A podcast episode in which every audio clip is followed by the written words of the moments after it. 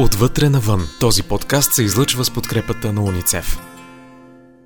Здравейте и с дългоочаквания втори епизод на подкаста Отвътре навън. Една поредица, която разработваме съвместно с УНИЦЕФ. И темата на днешният епизод е трудните решения, които взимаме и има ли връщане назад.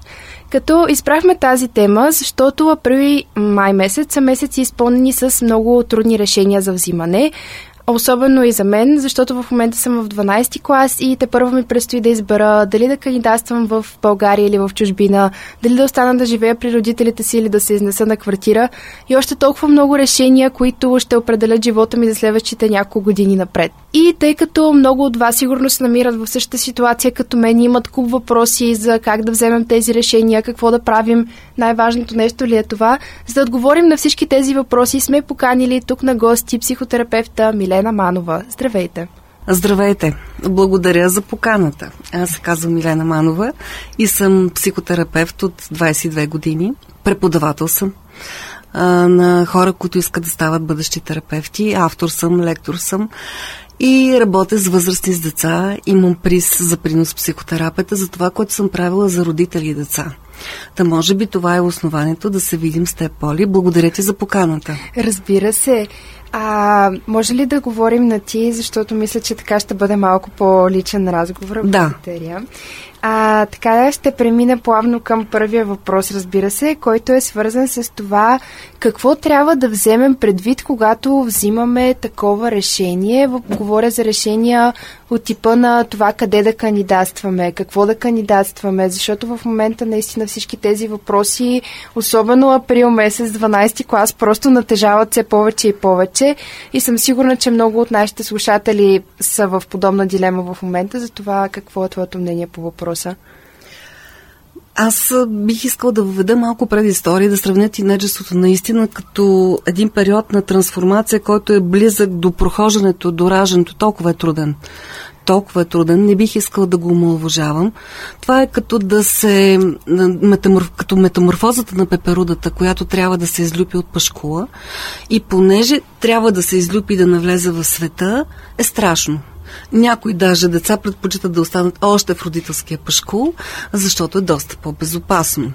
И в този период на излюпване, на, на превръщането на гасеницата в пеперуда, тинейджър трябва да вземе много въпроси за своето бъдеще. Те, те никак не са малки, защото са фундаментални въпроси. И тези въпроси, той вече се е срещнал с тях в а, по-ранната част от тинейджерството си. Те имат много силен екзистенциален заряд от типа кой съм аз? И докато на 11-14 се питаш кой съм аз, към 16 години вече се питаш 16-18 кой съм аз наистина. И това включва кой съм аз като кариерно развитие, какво искам да правя в живота си, на къде искам да потегля, а света достатъчно устойчиво място ли е? Мога ли да му имам доверие? Мога ли да имам доверие на връзниците си, на възрастните?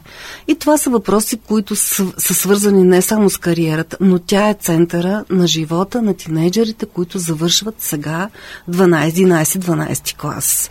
Защото да определиш кариерата си е важно. Но не трябва да се мисли, че това е решение за цял живот. Свързано е с много лутане, с много колебания. Ние наистина не знаем за какво сме предназначени. Точно това ще да попитам. Това края на света ли е в крайна сметка? Защото аз мисля, че толкова тежест има върху това решение, защото аз лично имам чувство, че това е първото важно решение, което взимам напълно сама. Защото когато съм решавала къде да кандидатствам, например, след седми клас, което е в първи етап, нали, както описа на тинейджерството, mm-hmm. тогава малко повече съм разчитала на родителите ми за избора. Не е било чак толкова на живот и смърт, имам чувство, колкото в момента го поставят. Mm-hmm. А, защото все пак, където и да отидеш, ще, ще учиш едно и също, докато в университета, да кажем, не е така. И може би тази тежест, че това е първото наистина важно решение като възрастен, което трябва да вземеш, е причината да, да се чувства като такава тежест в момента. Да, това придава допълнителна смислова тежест на цялото решение. Mm-hmm. Искам да ви успокоя. Това не е наистина края на света, защото ние все още не знаем за какво наистина ни бива. И това често не се определя на 18. Много често се определя дори след като завършим първата специалност, която сме попаднали на случайен принцип.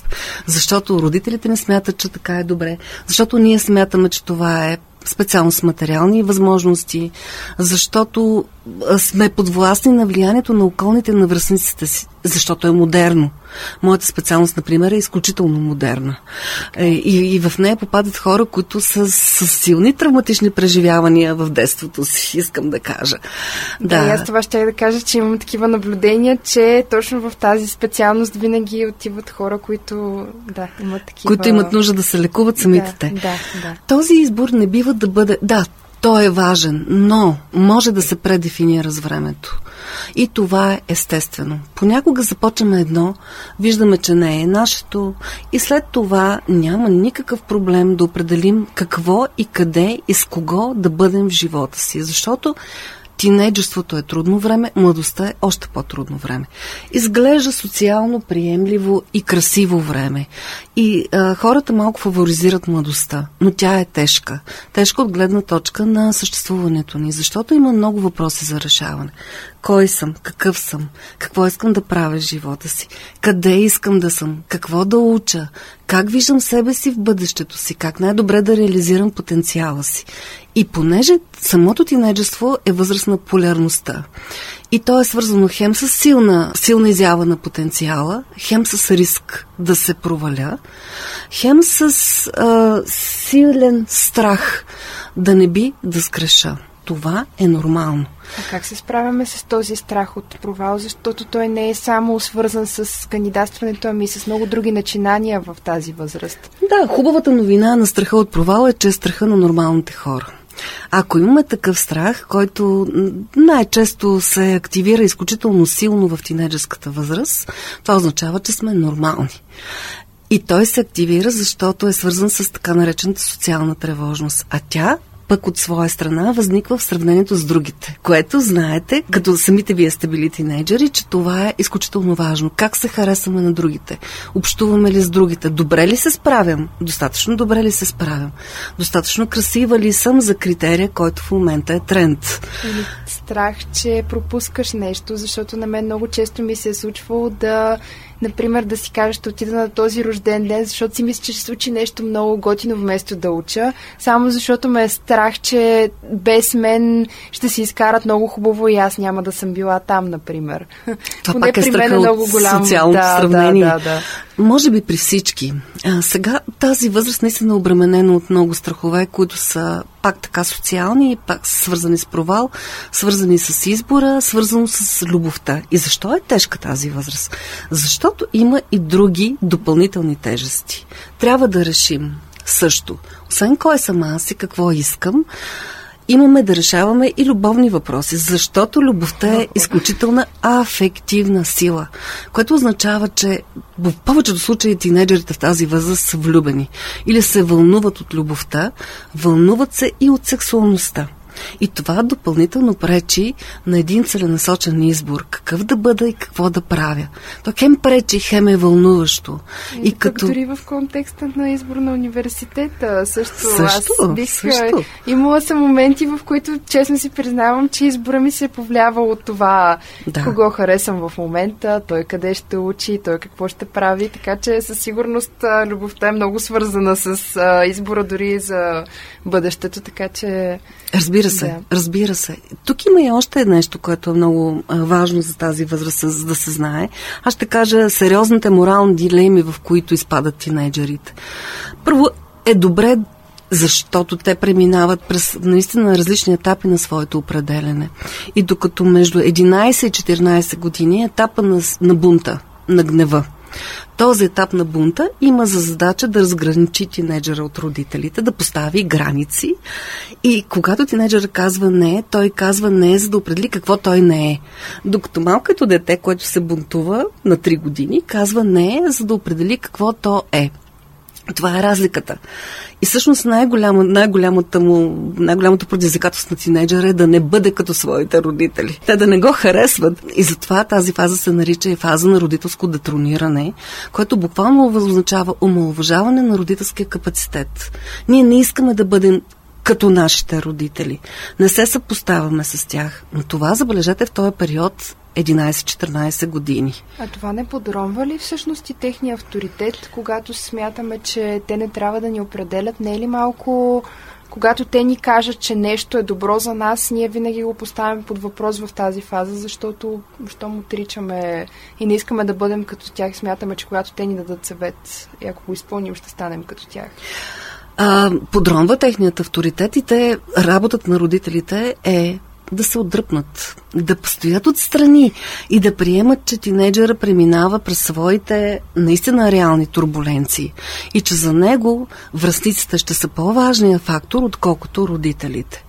Това не продължава през цялото тинейджерство, но тук има три основни кризи, през които трябва да се премине. И то е бунтът към родителите, свързването с връзниците и бунт за независимост. А най-сериозната е съвързана с биохимичните проблеми и това е появата на сексуалността в живота ни. И тази сексуалност, тя, тя не се появява сега, разбира се, но сега се разгръща.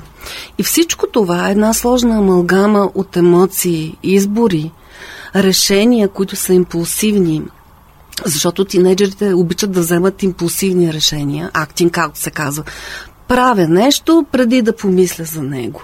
И това е често определящо поведенческата идентичност на, на тинейджера. Всъщност, идентичността е основният лайф мотив на цялото тинейджерство. И после, сега има друга фаза, в която много ми се иска да кажа. Тя е между 15 и 16 години, когато се обръщаме навътре, по-интроспективна е, свързана е с писане на дневници, с появата на първата любов, по-сериозна, с драматизирането на тази любов. Даже някои биохимици казват за тази фраза, фаза, че тя е драма, драма, драма, драма на куп, не просто на квадрат, за момичетата особено много. Момичетата много преживяват този, преживяваме този период. Много е трудно за родителите, наистина. И след това, след тази драма-драма, следва определенето на това, а кой съм, писането, дългите смс-и, фейсбук комуникацията, инстаграм също, социалните мрежи са особено активни.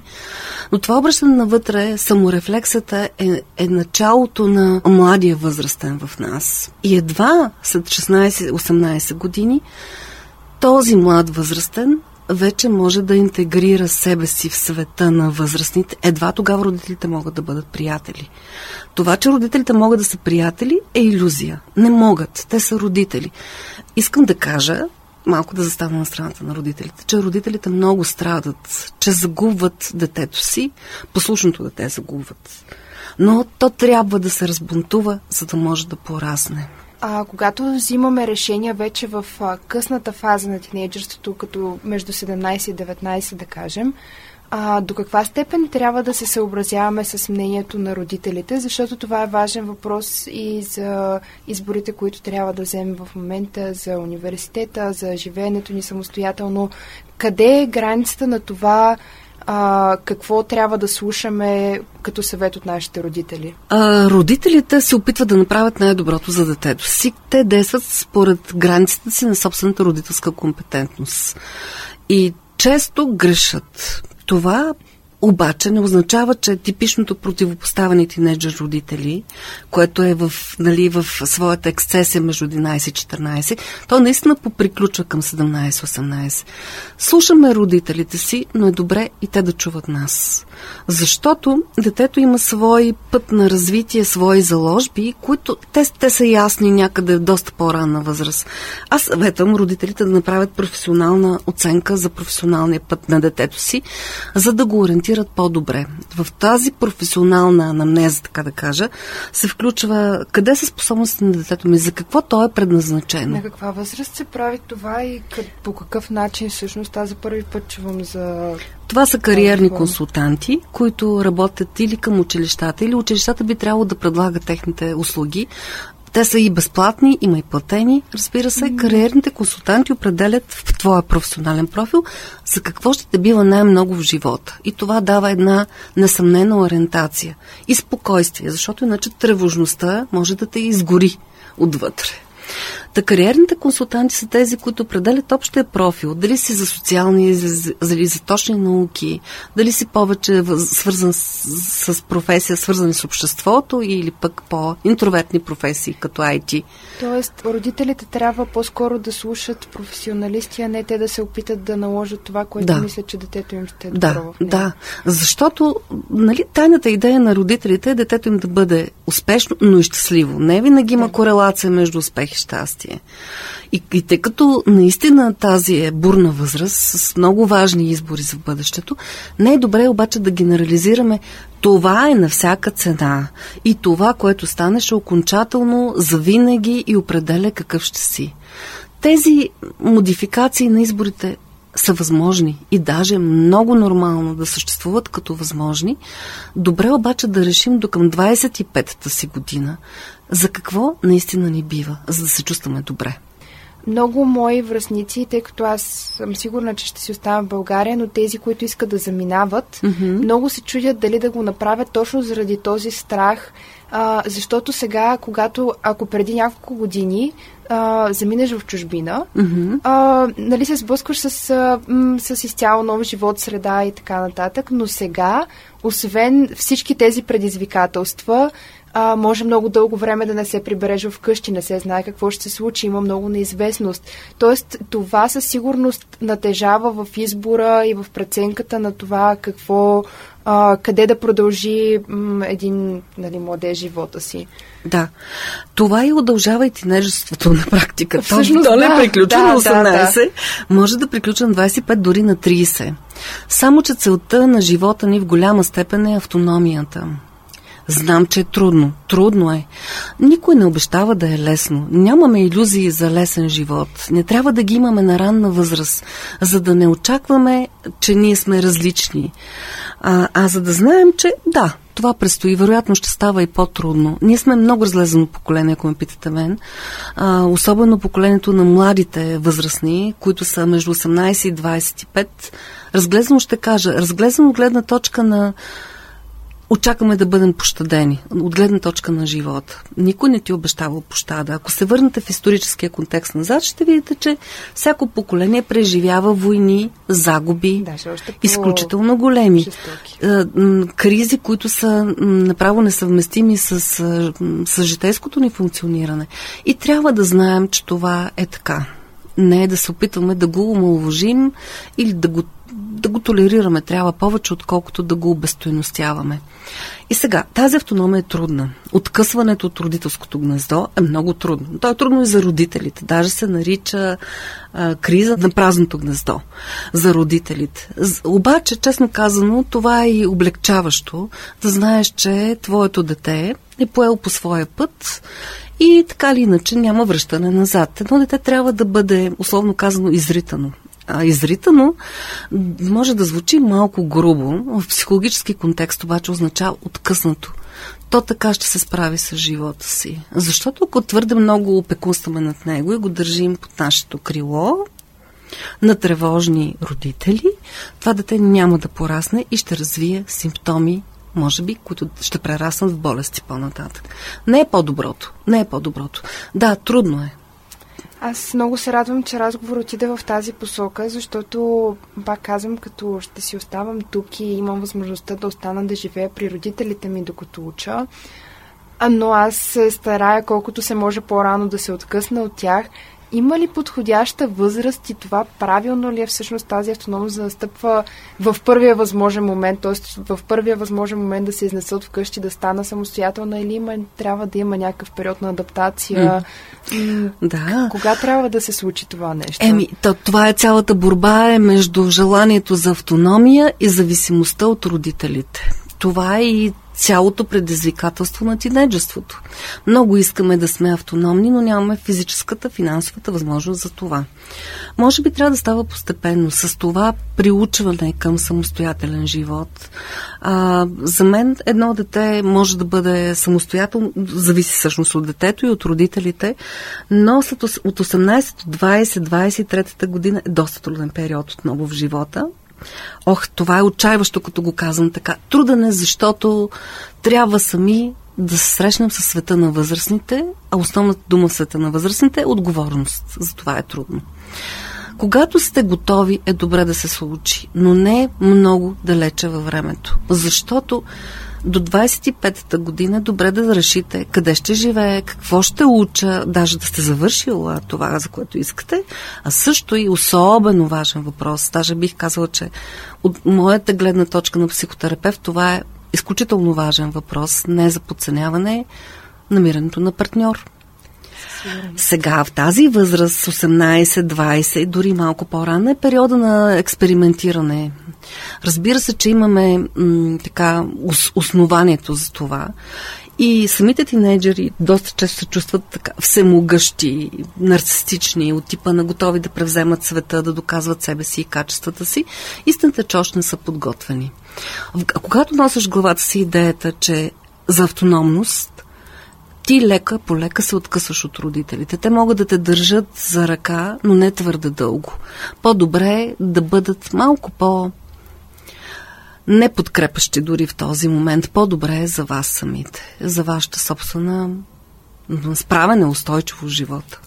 Тоест е по-добре не само за изнасянето от вкъщи, автономността, взимането на решения по-на страна от гледна точка на родителите? Родителите имат роля до 18-та година на детето не е добре те да бъдат родители цял живот. Могат да са за детето си, да го подкрепят. Финансово обаче те си остават все още родители.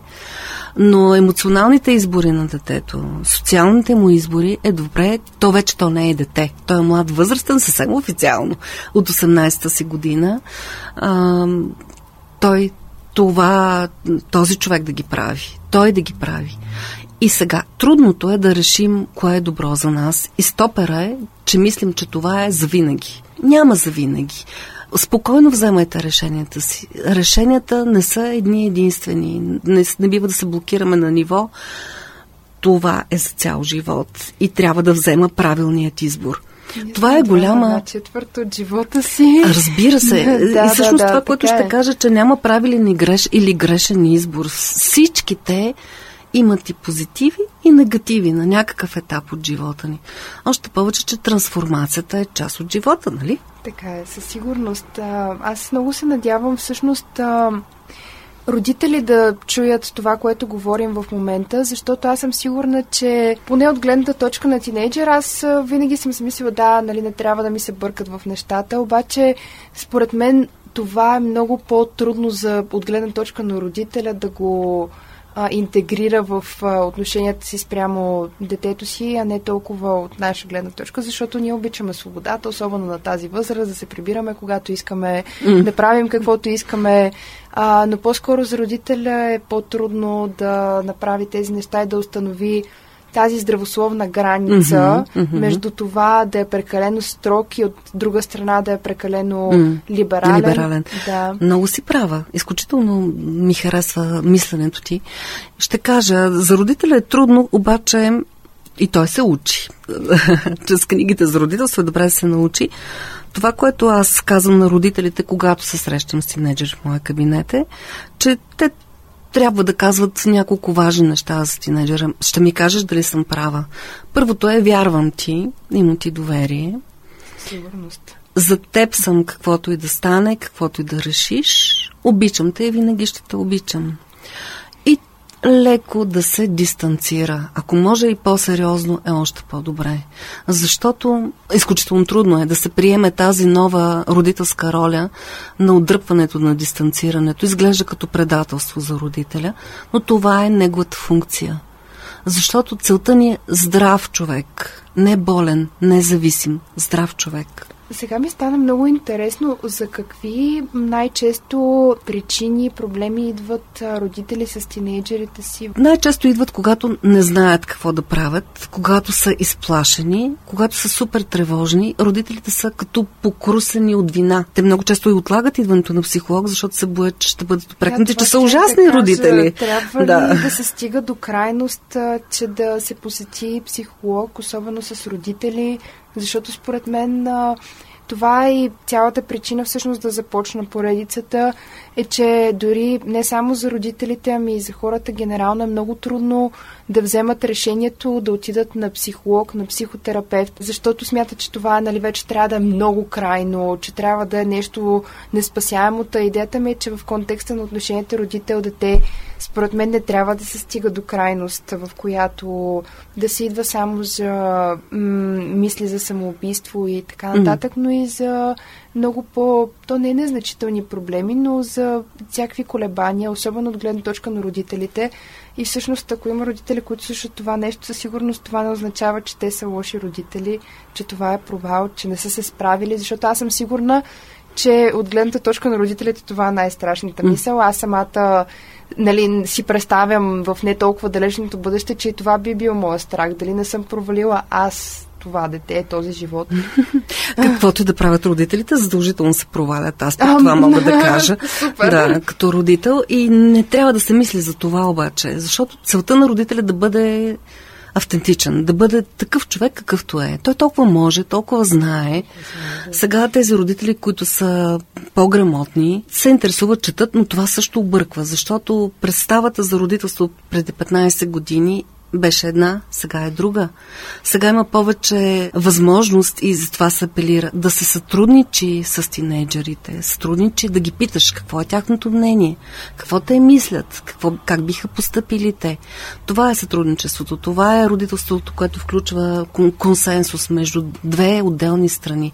Но това е и възможност на родителя да приеме, че детето ми пораства, има свое мнение, знае как сега, родителите често подценяват компетентността на детето си да се справя само, захлупвайки го в така наречената научена безпомощност. Тоест, аз знам по-добре, кое е добре за теб. Ще ти покажа твоя път. Ще ти кажа какво да правиш. Ето това е нещо, което родителя трябва да, да консултира с детето си, да го пита. Кажи ми ти какво мислиш, как се виждаш, според мен твоите способности са тук. Аз задължително работя с способностите на децата. Не ги разглеждам като дефицитни, не ги разглеждам като проблемни хора, разглеждам ги като личности. Това е, може би, на което родителите би трябвало да обърнат внимание.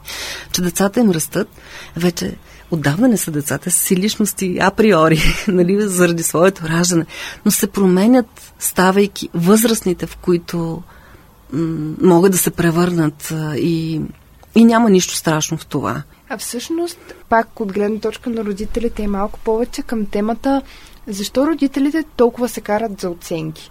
И всъщност това правилен подход ли е, когато, например, заплашват, че ако не изкараш шестица на този тест или ако изкараш по-ниска оценка, няма да излезеш. Или откъде идва това желание на родителите да стресират децата си по този начин за високи оценки? Защо за повечето от тях високи оценки означават а, задължително добро дете, успешно дете? Ами, защото чрез успеха се измерва успеха на детето се измерва и успешния родител. Защото има много силен социален натиск от страна на учителите и от страна на самите родители към детето им. То да бъде успешно. Едно дете може да бъде успешно в различни неща, защото има различни видове интелигентност. Има двигателна, емоционална, има математическа, словесна интелигентност. Не може едно дете да е всичко. Рядко е всичко. Рядко покрива критерия за добро дете. Но аз мисля, че родителите и тяхното предназначение е да насърчават детето, да го поощряват. Много повече ще порасне успешно едно дете с поощрения, отколкото с наказания и с критика. Всъщност грешка на родителя е да критикува детето си и да очаква провал от него. Грешка на родителя е да го сравнява с другите деца. Това са едни от най-фундаменталните грешки. Грешка на родителя е да иска перфектно дете. Като него самия. Сега това е да, нещо това е дълга, въпрос, дълга тема. Да, да. Със сигурност. А за да се върнем малко повече на това, как всъщност, то със сигурност е често задавам въпрос, как ние като тинейджери в момента да се справим по-скоро с целият стрес, който mm-hmm. а, заобикаля решенията, кризите, ежедневните задължения, някакви съвети по-скоро чисто практически как да се справим с тези неща. Аз ще кажа как виждам аз, значи, решенията на прословутия стрес, да. който е дистрес, нали, когато мине определена граница. Първо преценете колко голям е този стрес от 1 до 10. И ако той надминава 6, по скалата от 1 до 10, значи да, има преживяване на стрес. След това решете как обикновено се справям с този стрес. Много често има дисфункционални начини на справяне. Преяждане, препиване, наркотици. Изключително чести са тези. Или пък прословутото самонараняване, най-често от момичетата. А, това самонараняване е с идеята да, да намаля психическата болка. Причинявам си физически вреди, за да намаля психическата болка, от това, че се чувствам самотен и неразбран, защото самотата е изключително присъстваща в тинейджеството. И тя няма как да се редуцира. Просто трябва да знаете, че е така. Решете какво ми помага. Какво е това, което наистина ми помага. И най-често това, са, това е контакта с връзници, или с ментори. Най-доброто всъщност би било и момичетата, и момчетата да имат по-голям ментор, който не е родител. Това са често учители, треньори, хора, които са мъдри в измеренията си на мъдрост. Някой, на който вярваме, за да ни разкаже той живота, да направи един наратив на бъдещия ни живот и да го представи като нещо вълнуващо. Защото в крайна сметка, да, труден е живота, но то е вълнуващо приключение. И е по-добре да гледаме на него като на игра и на приключение, отколкото на борба на всяка цена. Това тежи, много тежи. А, и този ментор е добре да го намерите. Може да бъде и роднина. Вижте какво ви помага, какво ви спасява и къде, къде са вашите най-чести реакции при стрес. Те могат да са в, в, свръхученето, например, или в злоупотреба с тялото. Говоря за хранителни проблеми, могат да са депресивни състояния, могат да са свързани с бягство фантазията, което означава изолация в повечето случаи за тинейджерите. Това са дисфункционалните модели. Но вижте кое наистина помага за вас. Дали ще са книги, разходки, общуване, ам, дали ще е някакво преживяване, което предстои. Вижте какво е. Защото в късното тинейджерство, това, което се случва, е да се сегрегират хората по групи. Лузари, зубари, по-добре знаеш от мен, даже аз да. не мога да ги формулирам. Да. Със сигурност има разделение, етикиране, всеки да. си има категория. Да, да ти всеки гледа да си стои там. в групичката, там да, където да, е, е предназначен да бъде, така че... И не можеш лесно да избягаш друга група. Нали? Със сигурност не може. Да, да не кажа, и... че почти не се случва. Почти не се случва. Виждаш ли, това е голям проблем. Въобще, да. тинейджерство човечеството е изпълнено с проблеми. То просто клокочи от проблеми. А, и, и, и, и те са естествени, те са част от възрастта. Преминава и това. И това минава. Идва друго. Но просто задачата ни на всички нас и като родители, и като тинейджери е малко по малко да ги разрешаваме. И за това са психолозите. Те помагат в ориентацията. Какво е нормално, докъде, поставането на граници, в а, разчитането на тинейджерските преживявания пред родителите. Защото аз се държа много уважително с децата, тинейджери. Деца ги наричам, но те са, както казах, са си личности. А, това ще да кажа, на мен много ми харесва подхода, че а, децата, тинейджерите са личности, защото аз съм сигурна, че по-скоро грешката в подхода на родителите идва от там, че ни гледат като деца, като, деца, като точно така. по не наравно с тях. Не да, като... точно така. Като на някой по-малък, на който трябва да му се казва какво да, да прави. Да. да. И това обаче е подход до 11-12 година. После трябва да стане кооперативен подход. Да този, за който сигурна, че казах. в момента, в който родителите ми се чувствам сякаш слушат моето мнение, питат ме, например, ако ще ходим на почивка, някъде ме питат дали аз искам да ходим, къде искам да отидем. Да. Когато да. аз съм част от взимането на решения и ме гледат като равна част от семейството, а не като нали, нещо, което трябва да вземат просто, да. а, със сигурност ми е много по-приятно и се чувствам а, може би по-подготвена за изборите, които ще правя по-нататък, защото всъщност, когато родителите ни правят част от процеса на избиране на тези неща, от решенията, които взимат възрастните, от процесите, например, когато ни накарат ние да отидем на пазари, ние трябва да се съобразяваме с бюджети, всяк елементарни битовизми. Се чувстваме много подготвени за живота на възрастен и всъщност да се впуснем по-леко в а, тази автономност. Да. да се впуснем по-лесно приключението да. в живот. Ами поздравления за интелигентните родители, които имаш. Наистина те знаят. Може и интуитивно да го усещат. Не е задължително да, да четете съм. всичко. На мен за това ми беше много странно в началото, но аз съм сигурна, че нали, моите родители със сигурност не са общия случай, но ми беше много странно изказването в началото, че родителите не могат да бъдат приятели, защото аз винаги съм го чувствала така. Може би защото и моите родители са много млади, но познавам и много мои приятели, които имат много по-възрастни родители и те се чувстват по абсолютно същия начин с тях. И ми е много странно, На каква че... възраст, Поли? След 17 казах, тогава мога да, да бъдеш Да, да, да, може би наистина тогава... Когато спреш да ги отричаш, ти да. вече може и да ги приемеш. Така е. Това е процес, нали? Голяма борба пада. Да. Ами, на мен много ми харесва този положителен финал на разговора. А, с родителите, може би с няколко общителни изречения, какво всъщност си говорихме през този епизод, като цяло да обобщим темата по-скоро. Решенията, които взимаме в този период, са резултат на много други кризи, които сме имали преди това. А, и всъщност не е края на света в никакъв случай. За всички, които слушат и се притесняват, всичко е поправимо, специалности се сменят, да. апартаменти се сменят, държави се сменят, всичко е наред. Не е края на света. А за родителите, които те първа им предстои да ни пуснат, и за тях не е страшно. Детето винаги ще си остане тяхно дете. И колкото по-скоро се пусне, толкова по-добре и за родителите, и за самото дете. А в ситуация на световна криза, на събития, които ни се струват извън нашия контрол, а, много негативни, всъщност трябва да се научим да гледаме позитивно, да живеем с тях, а не да се опитваме да се съпротивляваме, да се вайкаме, че това е най-лошото нещо, което е можело да ни се случи, защо на нас, а по-скоро как вече, като да, случи се, как да продължим с него. Благодаря ви за този интелигентен синтез. Благодаря за разговора ни, Поли. И аз много ви благодаря. Отвътре навън. Този подкаст се излъчва с подкрепата на уницев.